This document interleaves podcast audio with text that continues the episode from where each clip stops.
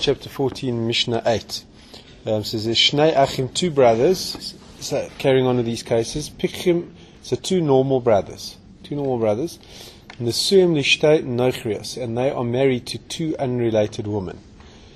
Achas Pikachas for Achas Chareshes. So one of them is normal and one's a deaf mute. So both brothers are normal. The two normal brothers are married to two unrelated women. One of them is normal, one of them is a deaf mute. So there's one fully normal marriage in there, and there's one rabbinical marriage because the woman's a deaf mute. That's the case. So meis pikachas bala So if uh, if the husband dies, who is the, uh, the husband of the deaf mute, so the deaf mute falls for yibum to uh, the normal the normal brother. What do we do? So koina, so he has to do yibum with her. He can't do chalitza with her again because she's a deaf mute and she can't uh, she can't speak out the verses.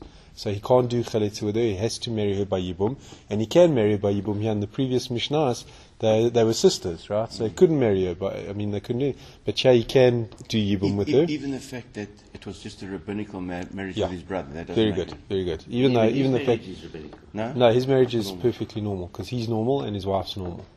But he's married to her, He's- she's a mute. Now that the yibum marriage, yeah, no, the the yibum marriage now will actually be once he's done it, it'll become a Torah yibum. How? It will become a Torah yibum because we said that yibum with the deaf mute is a Torah can be done according to the Torah.